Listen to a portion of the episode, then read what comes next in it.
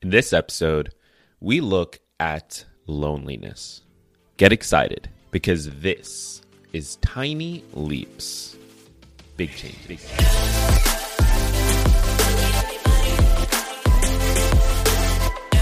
Welcome to another episode of Tiny Leaps. Big changes where I share simple strategies you can use to get more out of your life. My name is Greg Clunis, and in this episode, we are looking at uh, the science and the, the the truth about loneliness. This is one of those topics that I think, especially here in the United States, we tend to dismiss as important or relevant. Uh, we look at our own lives, we look at uh, the the lives of the people that we love, and we think that loneliness isn't really a problem. And even if it were, well, that's just a feeling, right? That's just an emotion, right? Like just get over it. It's not that big of a deal. But the truth is, loneliness is one of the most dangerous uh, emotions and feelings that people can fall into. And it does lead to very major issues that we're going to be discussing in this episode. So, what I want to do today is just shed some light on loneliness and what it might mean in your own life. And I want to share some advice on how to deal with loneliness, how to avoid loneliness if you're someone who's suffering from it or if you're someone who might suffer from it in the future. So, this should be a super good one. Now, before we jump into the episode, let's look at today's sponsor. It's hard to find the time to sit down to read and learn more. And when you don't have free time, you can't read or work on personal development. Well, there's an incredible app for that, and it solves that problem with ease. I highly recommend it. It's called Blinkist. Blinkist is really unique and it works on your phone, your tablet, or your web browser. Blinkist takes the best key takeaways, the need to know information from thousands of nonfiction books and condenses them down into just 15 minutes that you can read or listen to. Successful people like business leaders are well known for reading a lot of books, and Blinkist is made for busy people like you who want to get the main points of a book quickly so you can start using that information right away. And with its audio feature, Blinkist makes it easy to finish a book during your commute, on your lunch break, or while you exercise. Just 15 minutes. 12 million people are using Blinkist right now, and it has a massive and growing library from self help, business, health to history books. It has the latest titles from bestsellers lists, as well as the classic nonfiction titles you always meant to read but never had the time to. One of the books I've been meaning to read for a while is Dare to Lead by Brene Brown. It's one of those books that I hear about constantly, but I just haven't had a chance to pick up yet. Thankfully, with Blinkist, I can go through it in 15 minutes and then decide do I want to pick up the full book or not. Either way, I get the information and I can walk away knowing what that book is about and using its insights to improve my life.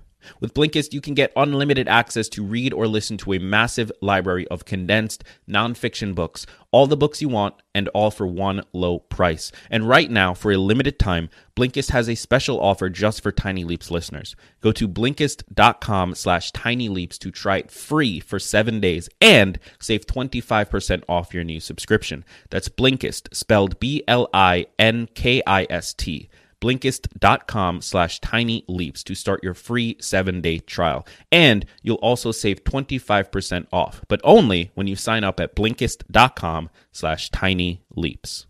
So the first thing we need to do here is look at the actual definition of the term loneliness. And I have that here as quote, feeling sad and unhappy about being socially isolated. I'm going to repeat that feeling sad and unhappy about being socially isolated. Now, this is a feeling that I think many of us have experienced in our lives to different degrees, but there is an important distinction to be made, even just from that definition, right? The definition is feeling sad or unhappy about being socially isolated. That feeling sad or unhappy piece is the distinction because there is a difference between being lonely and being alone. There are two totally different things. One can be alone but not feel lonely, and one can be surrounded by people but feeling lonely. So that is a, an important distinction that we need to recognize because just because you have a thriving social circle, just because you are surrounded by people constantly, does not mean you cannot feel lonely, does not mean you cannot feel, as the definition states, socially isolated. There is a distinction. So we want to make that clear from the get go. But again, the definition of loneliness is feeling sad or unhappy about being socially isolated. And that also implies that you can be socially isolated but not feel sad or unhappy about it. Now, eventually, those feelings might come, but maybe in the beginning, you don't feel that way. Maybe in the beginning, it's fun. Maybe in the beginning, it's exciting to be separated from people. So there's some interesting nuances to loneliness that need to be looked at, but that is one that I, I want to make sure is crystal clear. Loneliness is uh, the feeling of being sad or unhappy about isolation. It's not so much about the isolation itself, it's about how that makes you feel. And that's part of the dangers of loneliness is that it is a feeling, it is an emotion. And that emotion and that feeling can strike at any time. Whether you're in a crowd or you're by yourself, it can be an issue regardless of your situation. And according to the health insurer Cigna, and I'm going to be reading a quote from an article I have linked up in the description of this episode, so I recommend that you check that out. But according to a health insurer, Cigna, quote, Health insurer Cigna took a nationwide survey of 20,000 adults and found that 54% of respondents said they feel like no one actually knows them well. Additionally, 56% of people said the people they surround themselves around are not necessarily with them, and approximately 40% said they lack companionship, their relationships aren't meaningful, and that they feel isolated from others. So, what this tells us, what this survey tells us, is that more people than we realize deal with loneliness and feel lonely in their day to day life. Now, maybe they aren't sitting and thinking about it in those terms. Maybe they aren't recognizing that loneliness is the issue that they have. Maybe they just feel sad and depressed and they don't know why. Maybe they're struggling through it and have no idea what's going on. Maybe they have no one in their lives that they can talk to. Or maybe they have people in their lives, but they don't feel they can talk to them. Again, 56% of people felt that the people they surround themselves are not necessarily with them.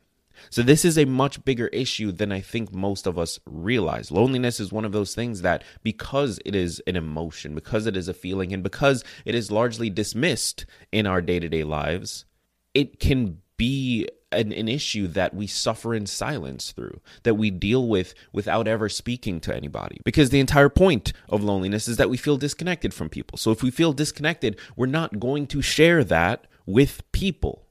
That that's not the step that we take, and therefore it makes it significantly harder to reconnect to recognize the value of the people that are around you and how much they care about you, to recognize your value in their eyes.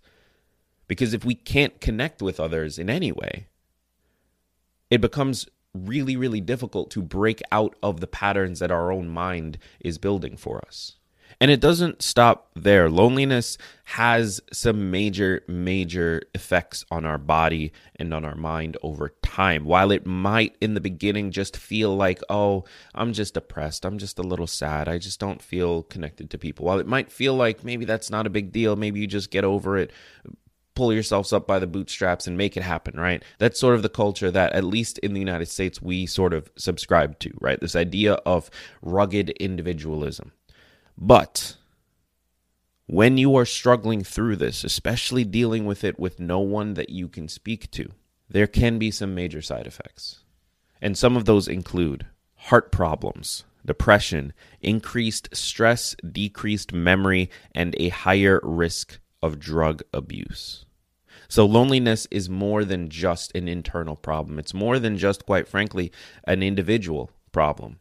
It is a problem that affects all of us. If a large percentage of people are suffering each day through loneliness, that also means a large percentage of people are like more likely than others to deal with these symptoms, to deal with these side effects. Over time, that increases the load that our healthcare system needs to, to tackle, that increases the number of suicides, that increases the number of people going through drug issues, that decreases the overall quality, quote unquote, of our society. And that hurts everybody. So even if you are not struggling with loneliness yourself, finding someone who is and helping them in whatever way you can is good for you as well. It can be, if it needs to be for you, a selfish act as well as a selfless act.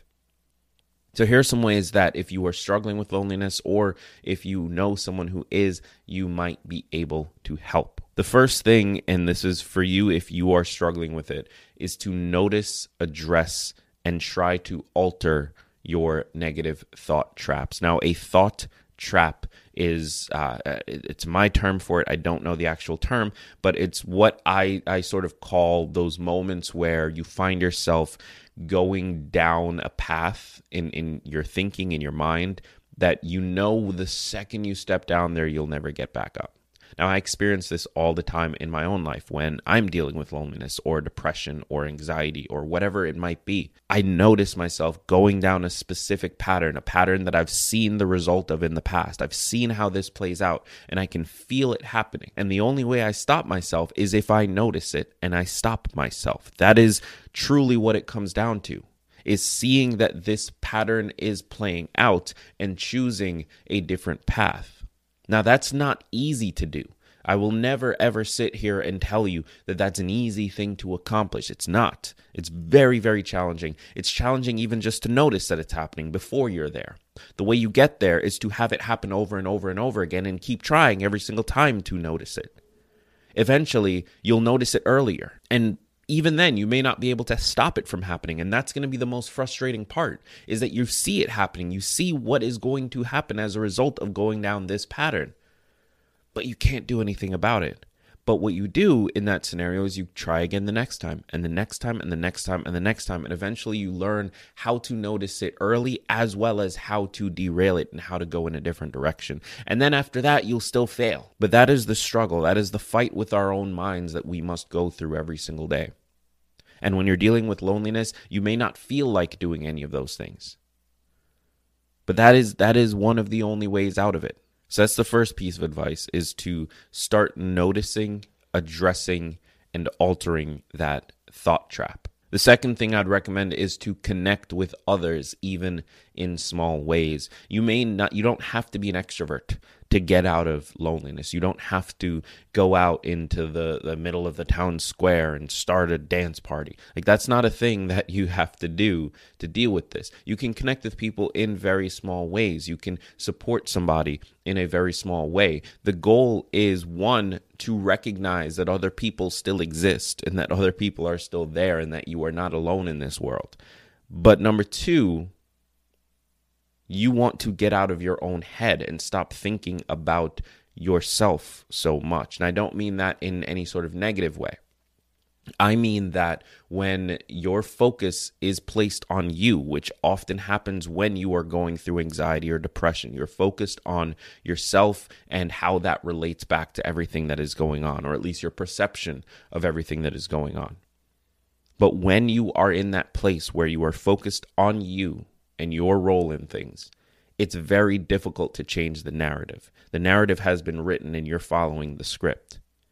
But when you change that focus to someone else, that could be your kid, it could be your partner, it could be your your parent, it could be your uh, extended family, it could be a random person. But when your focus switches to someone else and you start thinking about them and their needs and their place in the world, it helps you connect to another person. It helps you reconnect your own mind and the way that you are thinking about things to someone else and the larger population. And that can be enough to shift you away from those feelings of loneliness, at least for a brief time.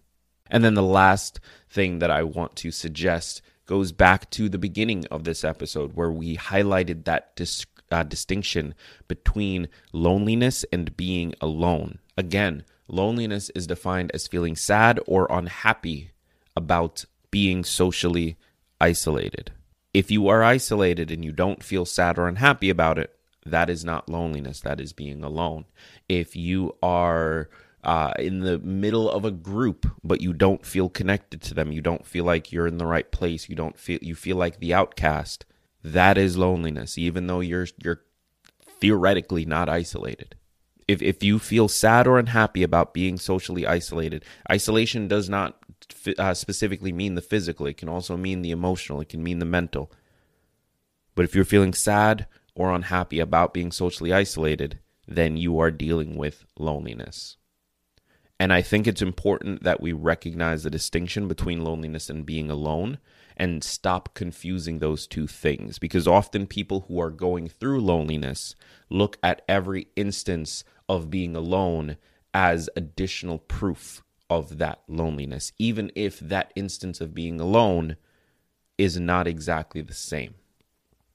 And often people who are denying loneliness, denying that they feel that way, look at every instance of being surrounded by people and use it as proof as see look i'm not alone. I'm not isolated. But they're still feeling separate. They're still feeling upset.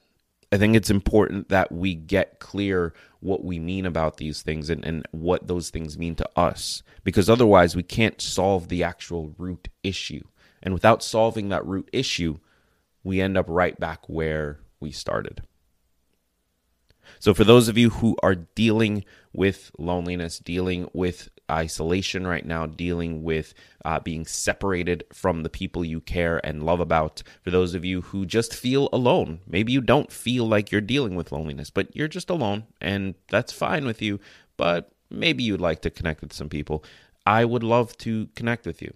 Um, and, and I'd love to have you join us in a, a, a, new accountability group that I've started called Leap Space. If you want more information on that, reach out to me on Instagram at Greg Clunis or at Tiny Leaps, uh, or reach out to me on Twitter at Greg Clunis uh, or wherever you can reach out to me. I'd love to connect with you directly, and I'd love to tell you about the community we're building to help uh, you improve the quality of your life, to help you set and accomplish your biggest goals, and to help all of us deal with loneliness. Thank you so much for tuning in. I've been Greg Clunis. Be sure to click subscribe wherever you are listening or watching today.